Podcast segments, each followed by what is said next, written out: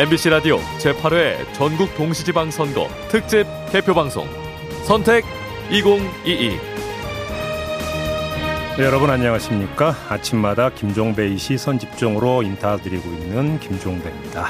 제8회 전국 동시지방 선거 특집 개표 방송 선택 2022 지금부터 9시까지는 제가 여러분과 함께합니다 이번 지방선거 관전 포인트부터 7시 30분에 발표될 지상파 3사 출구조사 결과 그리고 각 당의 반응까지 다각도로 짚어드리겠습니다. MBC 라디오 지방선거 개표 방송 선택 2022 그 2부 광고 듣고 시작합니다.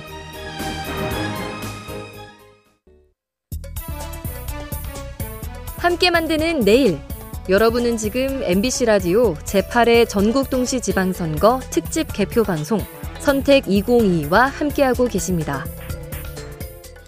네, 선택 2022 2부 시작하겠습니다. 이 방송은 스마트 라디오 미니와 유튜브를 통해서도 함께 하실 수 있으니까 많은 청취 부탁드리고요. 저와 함께 하실 분들 한 분 한분 소개를 해 드리겠습니다. 자, 이상일 케이스텍 컨설팅 소장 모셨고요. 어서 오세요. 안녕하세요. 그리고 김민아 시사평론가 모셨습니다. 어서 오세요. 안녕하세요. 그리고 김은지 시사인 기자 모셨습니다. 어서 네, 오세요. 안녕하세요. 세 분 어떻게 좀 구면이신가요? 오늘 여기서 처음 뵙나요? 어떻습니까? 네, 처음 뵙더라도 지금부터 화기애애하게 네. 케미를 맞춰서 자, 3시간 저와 함께 주시기 좀 부탁을 드리겠고요. 지금 가장 그 관심사는 일단 투표율인데 현재까지의 투표율이 49.8%로 지금 나오고 있다고 하거든요. 6시 기준 그러니까 투표율은 아직까지는 집계는 안 되고 있는 것 같은데 5시 기준으로 하면 47.6%예요. 어, 예상보다 상당히 좀 투표율이 낮은 것 같은데 이상일 소장님께 좀 여쭤보겠습니다. 이 투표율 좀 어떻게 해석을 하십니까? 어, 그 사전 투표가 종료됐을 때만 해도 지난 지방선거 때보다 사전 투표율이 이제 올라가면서 음. 어, 사상 최고를 기록했다라는 이제 보도가 나왔는데 사실 사전 투표자 비중이 굉장히 올라가는 흐름에 비춰봤을 때 음. 사전 투표율이 그렇게 높지 않았다. 그리고 어. 그것이 이제 본 투표일로 좀 미뤄서 하시는 분들이 그래도 많지 않을까라고 생각을 했는데 음흠. 지금 뭐 최종 집계는 좀 더 남았고 6시 반 이후에도 1시간 동안 음. 투표가 좀 추가로 이어집니다만 음. 지금 추세라면은 이제 50% 초반 선에서 간 넘긴 선에서 아마 끝나지 않을까 싶은데요. 어, 예상했던 것보다 지난 지방선거 때 최종 투표율이 60.2%였거든요. 그렇죠. 10% 가까이 이제 낮아진다는 이야기니까 음. 아마 정치권에서 기대했던 어떤 투표율과는 상당히 거리가 있어 보입니다. 그러면 지금 이상일 소장님 해석이 이제 상당히 이제 독특한 해석이신데 뭐냐면 그 이전의 어떤 선거의 추세에서 비춰보면 사전 투표율이 그렇게 높은 수치가 아니었다 이 말씀이신 거잖아요. 그렇죠. 2014년에 전국 단위 지방선거에서 처음 사전 투표가 도입됐는데요. 음. 그 당시에는 전체 투표자 중에 사전 투표를 하신 분들이 20% 그러니까 투표율에 상관없이 음. 투표를 하신 분을 100으로 봤을 때 음. 20% 정도였어요. 그런데 사전 투표의 효능성이 올라가면서 네. 바로 직전에 지난 두 달 전 대선 때는 사전 투표를 통해서 하신 분들이 48%였거든요. 오, 절반 가까이 됐어요. 그렇죠. 그렇다라고 하면은 지방선거도 이제 4년 만에 치러지는 거니까 지난 지방선거 때보다 음. 이번에는 사전 투표를 활용하시는 분이 훨씬 많아질 텐데. 네. 근데 지난 지방선거 때 사전 투표율하고 이번 지방선거 사전 투표율이 비슷했다라는 얘기는 어허. 투표율이 오히려 올라갈 가능성보다 내려, 갈 가능성이 더 많았다 이렇게 보시는 게 맞을 것 같아요. 아, 그렇네요. 만약에 지금 예를 들어서 이제 최종 투표를 만약에 50%라고 가정을 한다면 지금 사전 투표율이 20.6인가 그랬잖아요. 네. 그러니까 5대 2가 되니까 그러니까 대선 때는 거의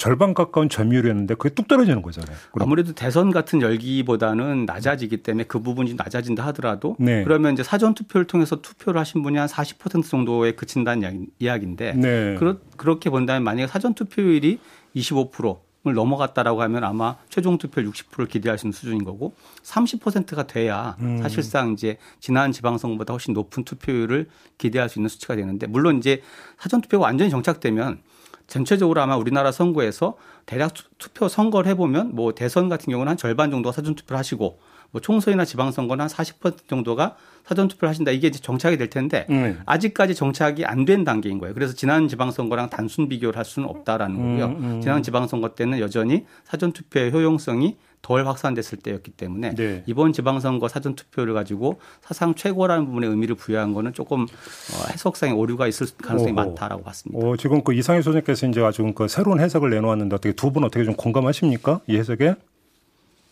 네, 지금 뭐 투표율이 낮은 상황이기 때문에 음. 사전 투표 자체가 그렇게 이제 크게 반영 안 된 부분이 있다라는 것들을 공감을 하고 있고요. 음. 이제 어, 사실 뭐 투표율에 따라 가지고는 각 정당별 유불리를 따지는 게 저는 사실 조금 맞진 그러니까 그럴 수는 있겠지만 음. 도 도의적으로 그리고 우리가 이제 음. 어떤 선거에 임한 유권자의 이름으로서 그게 꼭 맞지는 않다라는 생각을 하고 있지만요. 음. 여튼 이야기를 좀 해보자면 사전 투표율이 상대적으로 그 지난번에 비해서 떨어진다라고 하고 본 투표율이 그에 비해서 점유율이 좀 높다라고 한다면. 음. 각 정당 간의 유불리도 좀 염두에 둘수 있는 부분이 있을 것 같습니다. 제가 지금 그 질문 드리려고 예. 그냥 바로 좀 해주세요. 정당별로 어떤 것 같습니까? 네, 상대적으로 사전투표 같은 경우에는 이제 그래도 조금은 바뀌었. 가고 있는 것 같긴 한데요. 음. 워낙 이제 보수 유권자를 중심으로 일부이긴 하지만 이제 본투표가 더 해야 된다라는 캠페인을 황교안 전 총리를 비롯한 사람들이 하고 있잖아요. 그러다 아, 예, 보니까 예. 다수는 아니긴 하겠지만 음. 상대적으로 사전 투표에 대한 신뢰도가 음. 이제 보수 유권자보다는 소위 이제 어 보수 정당 지지층이 아닌 사람들에게 있는 것으로 보이고요. 뭐 그런다면 아무래도 사전 투표 점유율이 떨어진다는 지점에서는 음. 지금 투표율이 어떻게 유불리를 좀 생각해 볼 수 있는 지점이 있는 거죠. 어, 결론은 또 안 하네 얘기를 한 시간 아, 반을 지금 그한 예. 시간 뒤를 지금 의식하고 계시는 거죠? 아 그리고 이게 좀 투표를 이게 영향을 줄 수 있기 때문에 함부로 또 이야기를 하면 안 된다라는 또 제가 notice를 받아가지고 그렇죠. 아직 예, 투표가 예. 끝난 게 아니기 예, 때문에 아 예, 오케이 예, 거기까지는 충분히 이해를 합니다. 우리 김민하 평론가도 좀 해석을 해주신다면. 저 이제 마찬가지로 봤는데요. 사전 음. 투표라는 게 자리를 잡아가는 과정인 것이고 음. 본 투표 분산 효과를 고려해 가지고 이제 판단을 해야 되는데 네. 언론도 그렇고 뭐 다들 이제 사전 투표율이 기존의 이전 선거와 비교해 가지고 뭐 높다라는 거에 의미를 많이 부여했는데 네. 그렇게만 볼 수는 없는 것이죠. 그리고 음, 음. 오히려 지난 지방 선거가 투표율이 뭐 이 상당히 이제 높았다라는 것이지 그 전에 지방 선거들을 다 이제 어, 포괄해 가지고 판단을 하면은 음. 지방선거에서 투표율이 뭐 50%에서 55% 사이로 이렇게 음. 형성되는 경우들이 많았고 이제 많아도 뭐 60%에 도달한 거는 이례적인 그런 일이거든요. 음. 최근 최근 선거들을 종합을 해 보면은 네. 그렇기 때문에 이번에 이제 지방선거 투표율도 그렇게 보면은 통상적인 수준이다라고 봐야 될 것 같고 음. 그다음에 사전 투표에 관한 이제 뭐 여러 가지 유불리에 대한 얘기도 이제 뭐 어, 많이 이제 기자님도 말씀해 주시고 하셨는데 그런 부분들도 있는 것 같아요. 이제 연령대의 어떤 효과, 그 음. 이 사전 투표를 주로 하는 연령대가 어느 연령대냐, 그 다음에 사전 투표에 대한 그 기본적인 판단 그리고 네. 평소에 어떤 행태 이런 거를 종합적으로 고려를 해보면은 네. 기존에 이제 사전 투표에 대한 해석은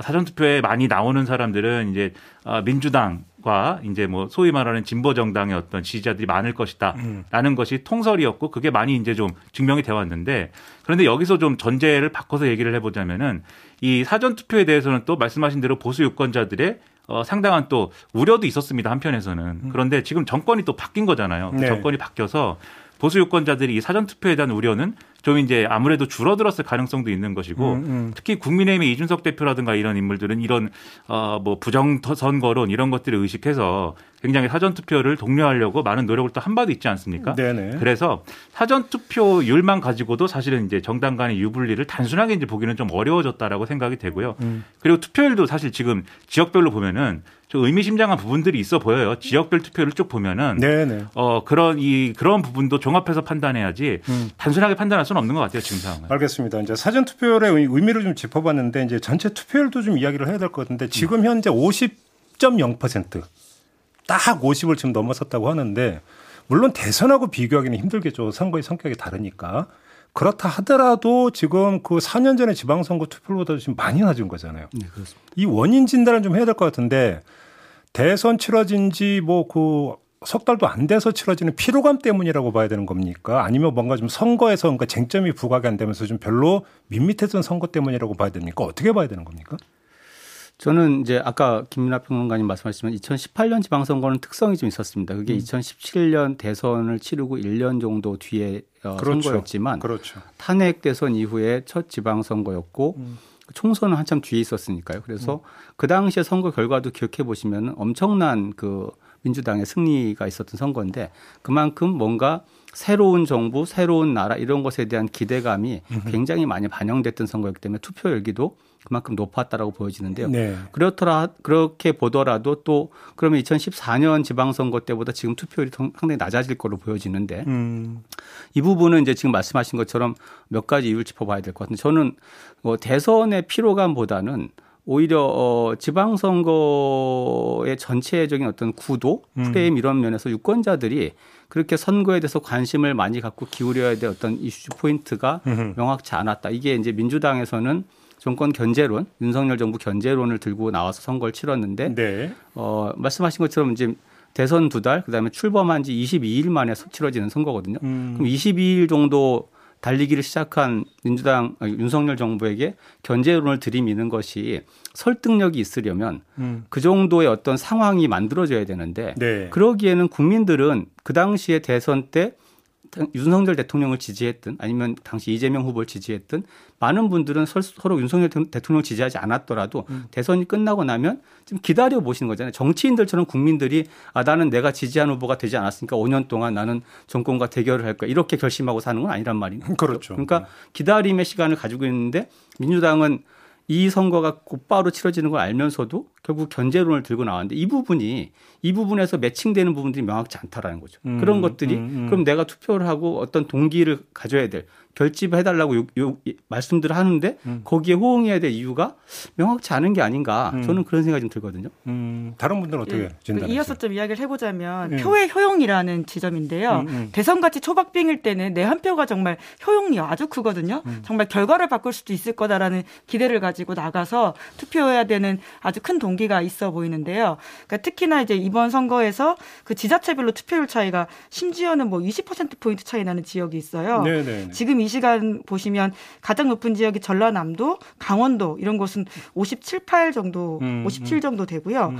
가장 낮은 곳이 이제 광주 이런 곳인데 그러니까요. 36.9라고 합니다. 음. 특히 이제 강원도 같은 경우에는 일종의 이제 격전지로 지금 꼽히고 있는 곳 중에 하나여서 자기의 어떤 한 표의 효용의 가치가 다른 지역보다 높다라고 느끼는 유권자들이 그 투표장에 나갔을 가능성이 있는 것으로 보이고요. 근데 뭐 광주나 대구 같은 지역이 상대적으로 낮은 편인데 이쪽에서는 사실은 이제 표의 효용이 상대적으로 낮다라고 보여지는 지점들이 음. 있잖아요. 음. 이제 그런 차원에서도 좀 네, 투표장까지 가는 행위가 사실은 굉장히 에너지가 드는 일인데 그것들에 있어가지고 좀 설득이 덜 되고 있는 지점들이 있지 않나라는 생각도 음. 듭니다. 그러면 전남은 뭐냐 이렇게 물어보실 수 있는데요. 제가 아까 좀 찾아봤는데 이정현 지금 후보가 또 국민의힘 전남지사 후보로 나와 있거든요. 네, 본인이 30%가 넘으면 대선 도전하겠다 뭐 이런 이야기를 네, 하고 있는데요. 음. 뭐 일정 부분 또 지지자 결집이 됐나 음. 이런 생각들이 좀 드는 지점도 있는 음. 것 같습니다. 아, 그렇게 보시고 김민호 평론가 아마 광주랑 전남의 차이는 어, 광주는 이제 아무래도 이제 도심 지역인데다가 이, 어, 우리가 이제 광역지자체장 위주로 이제 지금 보는데 어, 그 이제 기초자치단체장이나 뭐 이런 수준까지 같이 보게 되면은 광주는 아무래도 이제 그래도 여야 대결 구도가 좀 뚜렷한데 전남의 경우에는 뭐 여야 대결 구도가 뚜렷하지 않습니다. 어, 이 지금 이제 어, 민주당의 공천을 받은 후보가 있거나 아니면 공천에서 이제 좀 잘 안 되는 후보가 무소속으로 나왔거나 음. 그래서 오히려 그게 전남은 경쟁이 치열한 거거든요. 그래서 그런 부분들도 전남은 이제 어떤 어, 투표율이 높은 어떤 이 구성이 되는데 경쟁이 치열하니까 음. 광주는 어, 이 민주당 지지층이 어, 민주당 후보에게 마음을 이렇게 막 주기에는 약간 망설여지는 부분들이 지금 있고 음. 그렇다고 그러면 민주당 후보에게 마음을 주기 싫으니까 국민의힘 후보나 또는 다른 진보정당 후보에게 마음을 줄 거냐 음. 그것도 아니다 이런 정서가 좀 있지 않나 하는 생각도 들어요 뭐 확인해 봐야겠지만 음흠. 그런 것들이 일정 부분 영향을 미치는 것 같고 지금 말씀드린 이런 부분들이 전체 투표율에도 좀 일정 부분 영향을 준다고 보는데 예를 들면 2014년 지방선거 말씀하셨는데 그때 잘 생각을 해보면은 그때는 야당이었던 민주당 입장에서는 아, 이 선거는 세월호 선거다 뭐 이런 게 있었어요. 그래서 이 세월호 참사 이후에 치러지는 선거라는 점에서 이 선거에서 뭔가 우리의 마음을 표현해야 된다라는 의지가 상당히 강했고 거기에 대해서 또 당시에 어, 여당이었던 어 지금의 이제 국민의 입장에서는 상당한 위기감도 또 있었습니다. 그러다 보니까 투표율이 뭐 60%까지 이르지는 못했더라도 어 상당히 높은 투표율이 나왔었는데 지금 상황을 보면은 일단 이제 여당 지지자들은 어쨌든 대선에서 한 번 이긴 거잖아요. 윤석열 대통령을 탄생을 시킨 거잖아요. 그렇기 때문에 지방선거에서 뭐 국민의힘은 이 민주당을 다시 한번 뭐 이 심판하자 이렇게 얘기를 하지만 뭐 그래야 되나 싶은 부분도 있는 것이죠. 이미 대선에서 이겼는데. 그 반대로 얘기하면 민주당 입장에 민주당 지지자들 입장에서는 이번에 지방선거에서 크게 뭐 민주당에 몰아준다고 해서 뭐가 이 좋은 게 있는 거냐라는 의문이 들 수도 있는 게 예를 들면 민주당이 이제 대선 패배 이후에 여러 가지로 민주당이 이렇게 변할 겁니다라는 전망을 좀 보여주면서 표를 우리에게 주면은 뭐가 어떻게 됩니다. 요거를 이제 보여줄 수가 있는 상황이어야 되는데 사실 대선 이후에 더불어민주당 유권자들에게 강하게 어필할 수 있는 우리가 이렇게 변화합니다. 다시 신뢰해 주십시오. 라고 말할 만한 이벤트를 만드는 데는 여러모로 좀 실패한 지점들이 있어서 그런 것들이 양쪽의 투표 열기를 좀 어, 이렇게 확 타오르지, 타오르게는 하지 못한 그런 측면들이 투표율에 좀 영향을 미치지 않았나라는 생각도 듭니다. 김민하 평론가의 그 그러니까 지금 진단 속에서 잠깐 그 내비치긴 했는데 이 점도 좀 봐야 되는 게 우리가 지금 얘기하는 게 구도잖아요. 그러니까 정권 안정론대 정권 견제론 건 이제 구도가 되는데 이 구도가 제대로 짜여가지고 사실은 표심에 영향을 주기 위해서 이게 뭐하고 맞물려 들어가야 되면 이슈하고 맞물려 들어가야 되는 거잖아요. 근데 예를 들어서 이 구도를 상징해 들어갈 수 있는 그 다음에 촉발시킬 수 있는 전국적 이슈가 개발됐느냐라고 한 것도 사실은 따져봐야 되는 거죠. 그 비교를 해보면 2010년도 지방선거 같은 경우는 보수 쪽에서는 천안함이라고 하는 어떤 이슈를 이제 계속 어떤 그 띄웠던 부분들이 있고 반면에 진보 쪽에서는 무상급식이라고 하는 이슈를 띄우면서 이른바 진영의 결집이라고 하는 것들을 최대로 끌어올리려고 했던 그래서 이슈가 아주 선명했던 지방선거였거든요. 그게 이제 지방선거에 맞는 이슈냐는 논외로 치더라도 근데 요번에는 그 구도를 그러니까 촉발시킬 수 있는 전국적 이슈를 그러니까 정당이 개발하고 확산시키는데 뭔가 좀 이게 좀 제대로 작동이 안 됐다. 이런 관찰도 가능할 것 같은데 어떻게 생각하세요? 근데 실제로 이번 선거 캐치프레이즈 뭐냐라고 했을 때 음. 떠오르는 음. 게 별로 없잖아요. 예. 그러니까 말씀하신 것처럼 견제론가 그리고 힘 실어줘야 된다 음. 이 정도인 건데 그것도 선명한 구호라고 보기엔 좀 어려운 지점들이 있어요. 예. 예. 그리고 이제 민주당에서 들고 나온 게 일꾼 뭐 이런 이야기들이긴 음, 한데요. 음, 음. 각 지역마다 사실은 조금 그 선명성이 있는 지역들은 있긴 하지만 네. 사실 그 이꾼론이라고 하는 것도 음. 그렇게 어떤 지역에 따라서는 뭐 재선, 삼선에 도전하는 의원들이 예, 후보들이 있기 때문에 음흠. 그것들이 또 적당히 서그 각이 서지 않는 지점들도 있고 하다 보니까 네. 이번 선거는 뭐에 투표해야 되는지에 대해서 사실 유권자인 저도 여러 가지 고민을 하게 되더라고요. 음. 네. 양쪽 진영, 그러니까 뭐 민주당과 국민의힘이 이제 뭐 열심히 선거 캠페인을 했고 투표 음. 동료도 했습니다만 투표율기가 결과적으로는 높지 않았다라는 음. 것이 이제 입증이 되고 있는데요. 음. 어, 지금 이제 구도 부분 말씀하셨는데 물론 양쪽 다 별로 명분 그, 그 동기 자체가 크게 뭐 이슈가 될 만한 것이 없는 건 맞는데 음. 거기에서 사실은 물론 선거 결과는 아직 예단할 수 없습니다만 나 뭐 개표를 해봐야 알겠지만 최종 판세의 직대로 각 당의 주장도 뭐 국민의 민주당 입장에서는 뭐 어, 확실한 것은 4개, 5개밖에 없다라고 음. 얘기할 정도로 이제 위축되는데 이렇게 된 부분에서는 사실 민주당이 대선을 치르고 지방선거에 오는 두 달 동안에 전체 어떤 전국 흐름을 보는 그 판단 과정에서 어, 뭔가 뭐 좀 소극적으로 바꾸나 내지는 좀 강하게 표현하면 착시나 착각을 한 부분이 있는 게 아니고 그게 뭐냐 하면 저는 일단 뭐 기본적으로 이제 0.73% 저주라고 하는 대선 득표율 차이가 워낙 박빙이었기 때문에 음. 저도 진 게 아니라는 어떤 판 그 흐름들이 있었고요. 그리고 재연될까라고 혹시 착각했다는 말씀이시죠? 그런데 그것만 있는 건 아닌 게 음. 어, 저는 잘 보셔야 되는 게 그 대통령 선거 끝나고 한 한 달여 뒤부터 이제 여론조사들이 나오기 시작했는데 그때 당선인에 대한 국정수행 기대감이라고 하는 게 있잖아요. 그게 아, 맞아요. 예, 40% 예. 초반선이었습니다. 맞아요. 예. 40% 그러니까 득표율에도 미치지 못할 정도로 음. 더 낮았어요. 그리고 음, 음. 어 이제 그다음에 청와대 그 용산 이전에 대해서 부정적인 요인이 굉장히 강했어요. 그렇죠. 그리고 인사 발표를 했는데 음. 어, 별로 그렇게 감동적이지 않았습니다. 음. 이런 흐름들을 보면서 이 정도라면 대선의 연장전으로 지방선거를 치러도 되는 게 아닌가라는 판단들을 한 게 아닐까. 그렇기 때문에 그것 때문에 이슈 개발에 게을렀다. 그렇죠. 그냥 윤석열 정부는 검찰 공화국이 될 가능성이 많으니까 음. 견제해야 된다. 이거 하나로 쉽게 가려고 했던 게 아닌가. 그것이 음. 결과적으로는 어, 과거에 보면 지방선거는 좀 유독 그 어, 굉장히 지역에서 열심히 한 분들이 두드러지기도 하는 네. 정당 선거긴 하지만 음. 그런 어떤 색다른 흐름들이 나타나고 했는데 음. 그렇게 판을 만들어 버리니까 현장에서 뛰는 후보들은 일꾼론을 주장하는데 중앙에서는 견제론을 얘기, 이야기하잖아요. 음. 그리고 실제로 또 지원 유세를 가가지고 민주당 지도부도 뭐라고 하냐면 어, 견제론을 얘기하면서 입법은 우리가 권한이 많으니까 법안을 잘 만들어서 지, 지방 예산 투하를 해주겠다 이렇게 이야기를 하거든요. 이런 부분들이 뭔가 되게 언발란스하다라는 그렇죠. 거죠. 일꾼이라고 하는 게 그래서 무슨 일을 하는 데가 사실은 나와줘야 되는데 그냥 열심히 일하는 일꾼을 해버리면 그거는 뭐 너무나 당위적인 이야기이기 때문에 임팩트가 있는 건 아니고 그다음에 사실은 지방선거이기 때문에 지역 밀착형 생활 밀착형 뭐 공약에 나와야 된다는 것은 너무나 당연지사이긴 하지만 우리가 현실 논리로 들어가면 사실은 지방선거에서 나타나는 투표 행태는 줄 투표가 많이 나타나잖아요. 사실은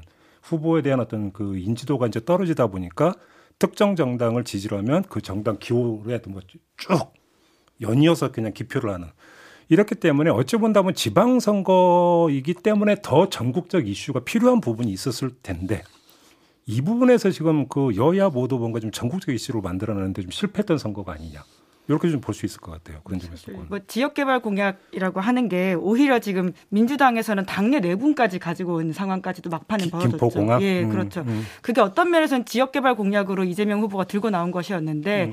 또 다른 또 다른 지역에 있는 민주당 후보들이 공개적으로 반발을 하면서 음. 당 지도부가 이걸 수습하느라고 막판에 또 굉장히 혼선의 모습들을 보였거든요. 음. 그러니까 지역 개발 공약이라고 하는 것이 오히려 당내에서는 지금 혼선. 음. 그래서 지금 어떻게 될지 모르겠다라는 이야기까지 나오고 있는 상황이라서 네. 좀 그런 지점들도 있습니다. 알겠습니다. 지금 뭐 이제 그 좀 큰 그림으로 일단 지방선거 이제 진단을 좀 해봤는데요. 왜 이렇게 투표율이 낮은지, 그다음에 이제 그 지방선거 전체 판이 어떻게 흘러왔는지 좀 큰 그림을 좀 그려봤는데. 잠시 전하는 말씀 듣고 이번엔 좀 저희가 이제 관심사가 여러 가지가 있지 않습니까? 지역별 인물별 관심사가 있기 때문에 좀 구체적으로 디테일하게 한번 좀 짚어보도록 하겠습니다. 잠시 전하는 말씀 듣고요.